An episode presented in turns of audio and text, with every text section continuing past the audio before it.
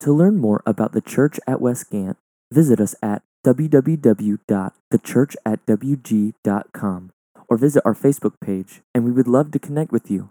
Have a great day. Well, good morning. I, uh, as Chris said, I have the final uh, sermon from the Sermon on the Mount series. I love how last week he used one verse, and the week before that, two verses. And then this week he gives me 14 verses. So uh, I, have got a, a, healthy task, I guess. Um, as, uh, as Brother West said, he told me, he said, uh, the, somebody had stuck an alarm clock up here and so he said, I need to speed this process up, even though I've got a bunch of them. Oh, it's over there. I was looking for it. But going into this sermon this morning, um, something that we, we need to kind of understand um, about this particular passage that we're going to be reading through. This is the conclusion to the Sermon on the Mount. This is um, Jesus's uh, his final topics um, and just to kind of kind of get an understanding and a glimpse and a little bit of imagery um, with what's taking place and kind of how the Sermon on the Mount unfolded, we had to kind of go back to just before chapter 5. And so Jesus had started his ministry and he had uh, been, been doing things. He had called disciples, he had performed some miracles. They were bringing people out uh, for him to heal and things like that. And so Jesus was going through that process, and crowds were starting to follow him. And he's walking through, and, and we come to uh, the mount where he goes to start his sermon, and he sits down, and the disciples sit down. And, and I, just imagine for just a moment you're part of that crowd. Here's Jesus this man that you've hear, heard some teaching, you've seen do some healing, you're following him around, and then all of a sudden he starts to walk up on the side of a mountain and just sits down. Um, there's got to be some kind of question about what's going on, what's taking place, uh, what, what is he about to do. Uh, again, this man is. Uh, he's doing things that they've never seen before. He's healing people that shouldn't be healed. There, there's a lot going on here. And so, for, for the crowd, I'm sure there was a, a little bit of um, excitement, a little bit of anxiety about what's about to come next. And then Jesus starts to preach. He opens up his mouth and, and he goes in um, to things like, Blessed, um, excuse me, I got to go back. I forgot the verse. Uh, Blessed are the poor in spirit, and theirs is the kingdom of heaven. And, and then he goes furthermore, and, and just like a normal sermon, Jesus comes out with his point right? His overarching theme of righteousness. And he talks about how we, our righteousness has to surpass that of the Pharisees. And, and he points to them, the religious leaders of the time, and, and he shows that the people who would have looked at them as the righteous people, as the religious leaders, and he points to them and says, Listen, they're not good enough. Here's what you've got to be. And so, and the crowd is just, they're mesmerized by this, and, and they're learning through him and he's going through this sermon and he's, he's giving us examples of this righteousness and then as we've seen as we've seen in the past couple of weeks god goes that goes through that jesus goes through that and then we see a shift where jesus takes it to the application of our life right he tells us hey look if we want to achieve this, we've got to ask, we've got to seek, we've got to knock. He tells us how to deal with relationships when it comes to the golden rule. And so it's amazing that here we are 2,000 years later from Jesus' Sermon on the Mount, and us pastors, we're still doing the same thing. We're preaching just like Jesus does. We have a topic, we have a point, and, then, and we, we, we try to throw in examples and we pull scripture out that points towards how that should look and what that should look like. And then we, we shift to how do we apply this to our lives. And then finally, we come to a, a time of decision. We come to an invitation, a, a, time of action. And so, just as, as we do here today, Jesus did back then. As a matter of fact, if, if you wanted to just take a moment and, and, and kind of get an idea of what it would be like to hear Jesus to actually preach a sermon, you could really start in chapter 5 and just read all the way through chapter 7. I, I mean, I feel, I feel like, um, you know, it's, it's awesome, and I, I have the privilege to break down this sermon, but Jesus said it beautifully enough. He, he, give us, he gives us this, uh, this idea of righteousness But again, today we're, we're coming into the conclusion. We're coming into the time of decision. So, as we look at that, we're going to read through verse 13, or we're going to start in verse 13, and it says, Enter through the narrow gate, for the gate is wide and the way is broad that leads to destruction. And there are many who enter through it. For the gate is small and the way is narrow that leads to life, and there are few who find it. I want to pause right there. Once again, if we we remember this is Jesus' invitation, just like a, a, a pastor would do today. He is giving us the information, He tells us what we need to know, and then He implores us on the decision we should make. Jesus starts verse 13 with enter through the narrow gate. He doesn't give us a choice about which gate we should choose, either wide or narrow. He tells us where to go. He tells us to go through this narrow gate. This narrow gate is the only one that leads to life, as we see in verse 14. He, he's imploring us to go through this. He's, he's trying to get us to understand that this is the only right choice. Some of you this morning, you may have seen me. I, I put a, a, there's a needle down here, and there's a piece of thread that runs all the way through to the back back there. Some of you may have stepped on this thread as you walked in and got your seats this morning. Um, one person in particular almost tripped over this thread this morning. It was my fault. I, it was my fault. But this, this thread here, right, it's laid out. And I was hoping to get a picture uh, uh, looking through the eye of the needle, but I was unable to. Uh, I'm not a photographer, so I'm not great at that, all right? But uh, with that being said, I want you to imagine that this sanctuary is the world. This, this narrow gate and this path that leads to life, it's just like this needle and this thread. See, many of you didn't even realize that there was a, a piece of thread laying down through there. You, you definitely didn't see the needle unless you were just standing with me. And that's the way it is this, this narrow gate and this, this way that Jesus is talking about. It's small, it's hard to find.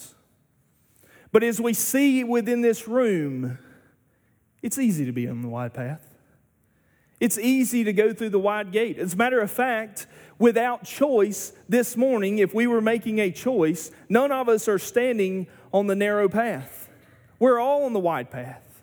We didn't even make the choice to stand on the wide path, and we're on the wide path. When we're born, we're born into this sinful nature. We, we sin and we're automatically on the wide path. The wide path is easy, it's not going to trip you up. I, I am a little clumsy every now and then, but I didn't fall trying to come up these stairs this morning. It's not going to trip you up. There's not going to be things that are thrown out in your way. You don't have to worry about being distracted on the wide path. But Jesus realizes and tells us that this wide path will take us to a place of destruction. Look, even, even in the moment you say, Well, I, I, I don't, I didn't choose this path. I didn't, I didn't necessarily choose that I didn't want to go down Jesus' path. It doesn't matter. Just being there on the wide path will lead to destruction. See, the narrow gates and the narrow path is the only way to life. And it's hard. It's hard to find, and it's hard to stay on the path. My, my foot is bigger than this thread that's laid out through here. So just trying to walk down this thread, and granted, I, I'm, it's not the straightest of line either. But just trying to walk on that thread alone, my foot would be hanging off the edges. As we walk down the narrow path, again, it's very small compared to all the distractions of the world. It's very hard to stay on the path. Anything that draws our attention away, that causes us to turn our heads, will cause us to step off of this path. But once again, Jesus implores us to take this path. Because Jesus is, is trying to get us to understand that it's the only path that will lead to life. It's the only way that we can have true eternal life and never have to worry about destruction. It's the only way that He knows that we can go to have full joy, full peace, full happiness in our life. Again, He tells us to enter through that narrow gate. I don't know how many of you are seamstresses or, or sewers. I, am not very good, but I, I can do a little bit every now and then. It's I, I don't have the youngest of eyes, but it's hard sometimes to get that thread to go through that needle, that eye of the needle. It's the same way for us to try to find the path. Sometimes it's hard to find the gate to go. It's hard to figure out where to enter. But Jesus still implores us to go through it. Jesus is foreshadowing in this moment because he knows that he is the one who opens the gate. He gives us where the gate is, not necessarily here, but when he's hanging on the cross. See, Jesus is the way, he is the path. He's the only way to the Father, he's the only way to eternal life. And that narrow gate that he speaks of, that's his arms as they were stretched wide as he was hanging on a cross. As his blood poured out to cover our sins, he had the gate open. Because Jesus knows, even in this statement, he is telling them, You have to go through me. I am the only way. I am the narrow gate. You don't have to seek anymore because I'm here. He implores them to step through the narrow gate. I implore you this morning that if you haven't made that choice to step through that narrow gate, don't leave this place without doing it. As we go further, next we see that he tells us to beware of the false prophets. Verse 15 says, Beware of false prophets who come to you in sheep's clothing, but inwardly are ravenous wolves. You will know them by their fruits. Grapes are not gathered from thorn bushes, nor figs from thistles, are they? So every good tree bears good fruit but the bad tree bears bad fruit. A good tree cannot produce bad fruit, nor can a bad tree produce good fruit. Every tree that does not bear good fruit is cut down and thrown into the fire. So then you will know them by their fruits. Not everyone who says to me, Lord, Lord, will enter the kingdom of heaven, but he who does the will of my Father, who is in heaven, will enter. Many will say to me on that day, Lord, Lord, did we not prophesy in your name? And in your name cast out demons, and in your name perform many miracles? And then I will declare to them, I never knew you. Depart from me, you who practice lawlessness. Jesus fair warns us about these false prophets.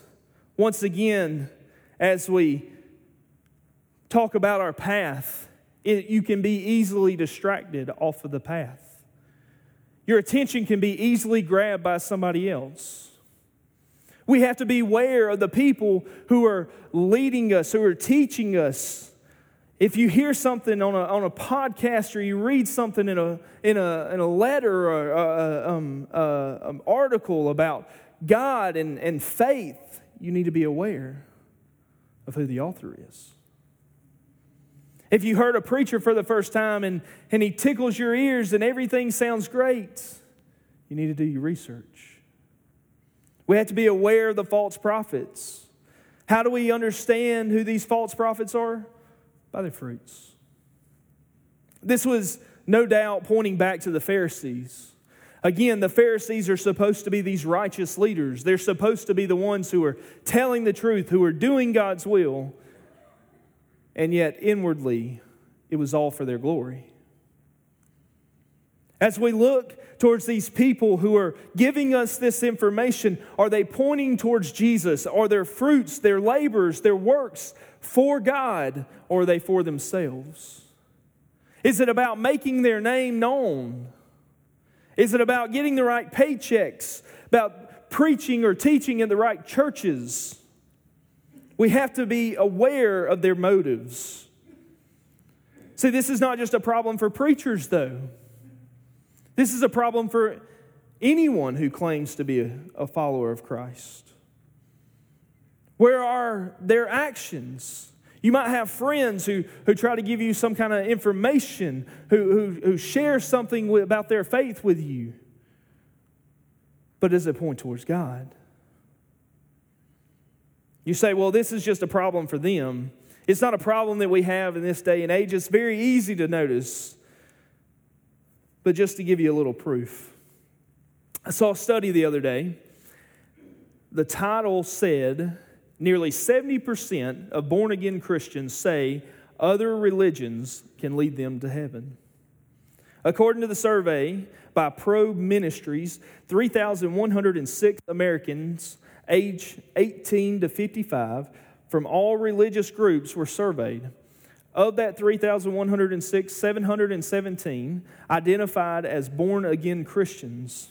Amongst all respondents ages 18 to 39 who professed affiliation with some religion, fewer than one of five strongly disagree with the statement that Muhammad, Buddha, and Jesus all taught valid ways to God.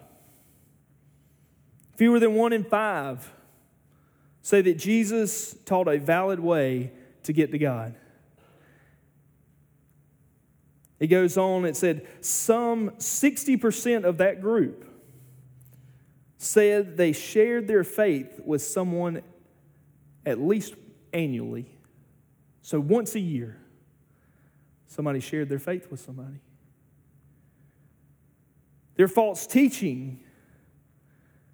I'm not necessarily saying that that is for their glory, but what I'm saying here is that 60% of a group of at least 717 you know, born again Christians are sharing their faith, but their faith is wrong.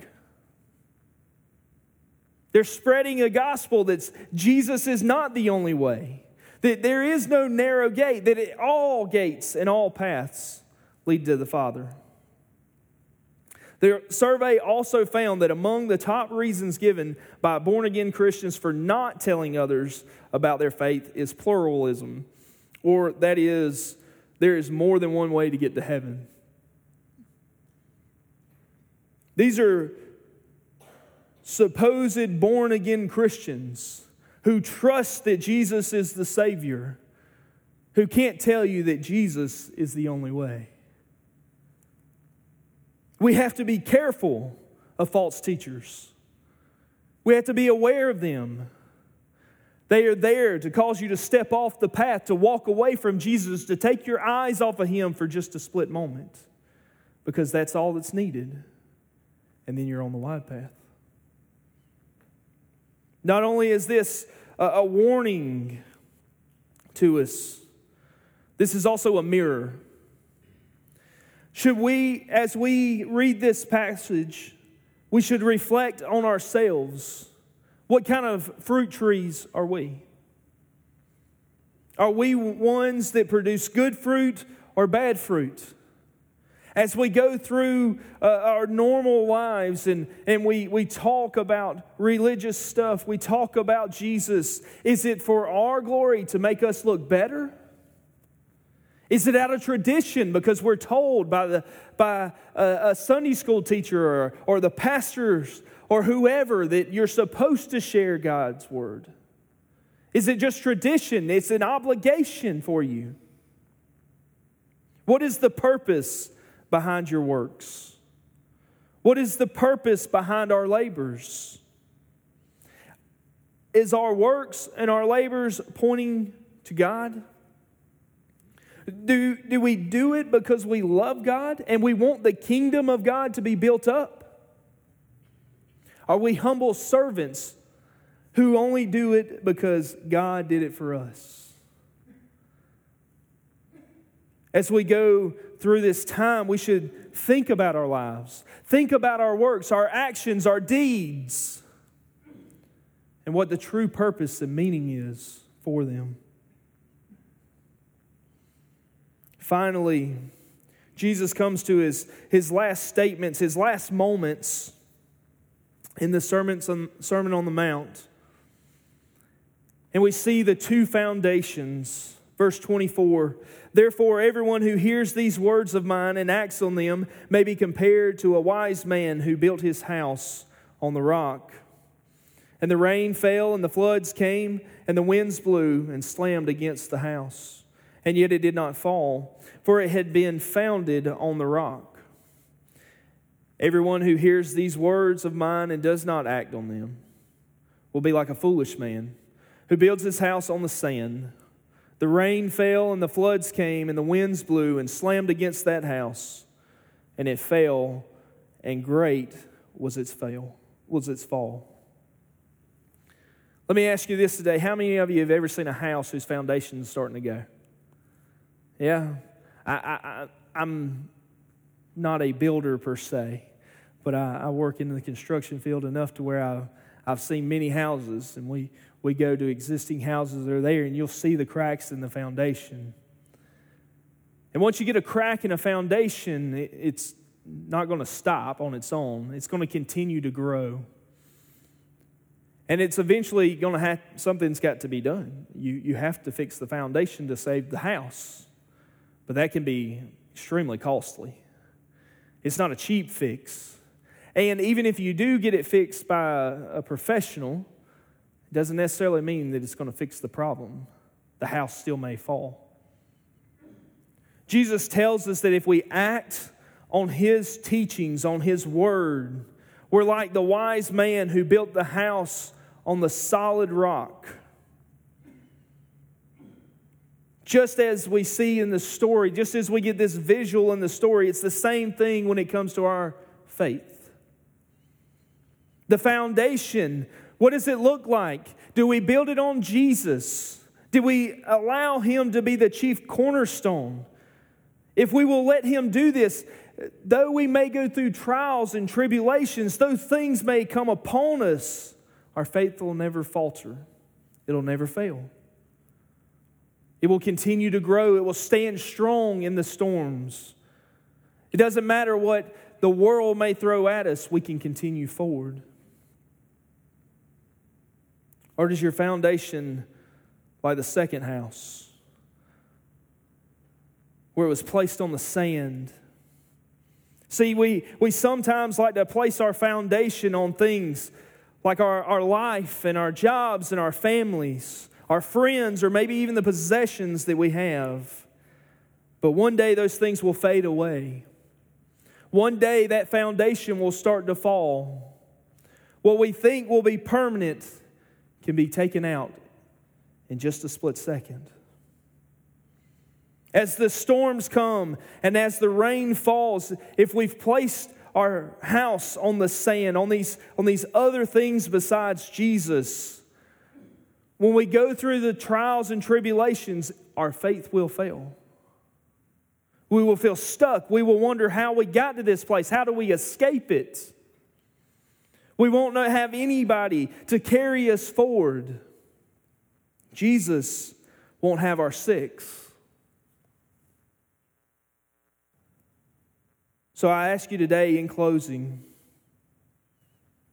First, I want to implore you, just as Jesus did, that if you've never stepped through the narrow gates, if you've never stepped into his outstretched arms, do that today. Walk into his arms. They're outstretched for anybody and everybody. You don't have to seek for the gate, you don't have to worry about not finding it. Jesus has given it to us and He's showing it today.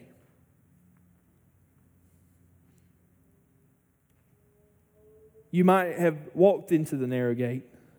You might have walked the, the narrow path, but you stepped off for some reason. Something has got your attention, it's, it's grabbed your focus, and you're not walking with Jesus anymore. That may not be you. Everything may be going well, but you, you started listening to this new podcast or you started le- learning stuff from this new magazine and, and, and it's teaching these radical new things and it sounds great. but you hadn't done your research. You're letting somebody influence your faith and you haven't tested them. You haven't looked at their fruit. And so I want to encourage you today that if that's you, yes, it's great to listen to outside perspectives. Yes, it's great to learn from others. But be sure you're testing it. Be sure you're judging their fruits. That may not be you. You may be the one who's teaching it. Your tree may be the bad tree. Your tree may be the one that's producing the fruit that's rotten. And so that, that's you today. I just encourage you to look in that mirror, reflect, leave it to God, ask Him to correct, to give you the straight path, to open your eyes to the good teaching. I ask you today, where's your foundation? I'm going to pray. And just as Jesus said right there when he was talking about the foundations, you have to act. Not on what I've said, but what he's said. What he's taught us. As we've gone through this entire Sermon on the Mount, where does your righteousness sit? Is it greater than the Pharisees? You have to act. Jesus is imploring you today, just as the Holy Spirit is, is working within your heart, Jesus in this statement was working within their hearts. He's asking us today to act. You may not have anything that goes along with anything that I've said this morning, but there's something that's in your life that needs to be fixed. Jesus says, act. Jesus doesn't ask us to sit by, doesn't ask us to stay in our pews. Jesus says, act. He's here for whatever it is. The gate is open, his arms are wide. So I'm going to pray. We're going to sing a song, but act today. Dear God, I just thank you for all that you do for us. I thank you for all the blessings that you pour out on us. I thank you for your love. I thank you for your mercy and your grace that you show us. Dear God, I thank you for opening the gate for us there on Calvary. I thank you for stretching out your arms. I ask that if there's somebody here that has not found you, has not walked through that narrow gate just yet, that you would just pierce their hearts so that they come to you so that they enter through you so that they can have eternal life. Dear God, I just ask that you, you help us today to realize what kind of fruit we're producing. Dear God, I just ask you to give us the courage to act. We sometimes worry too much about what the others around us might say or might do. But I know that if you'll give us the strength, we can act. Dear God, we, we once again thank you for your Son who shed that innocent blood, who opened that gate. And it's in Jesus' name that we pray. Amen.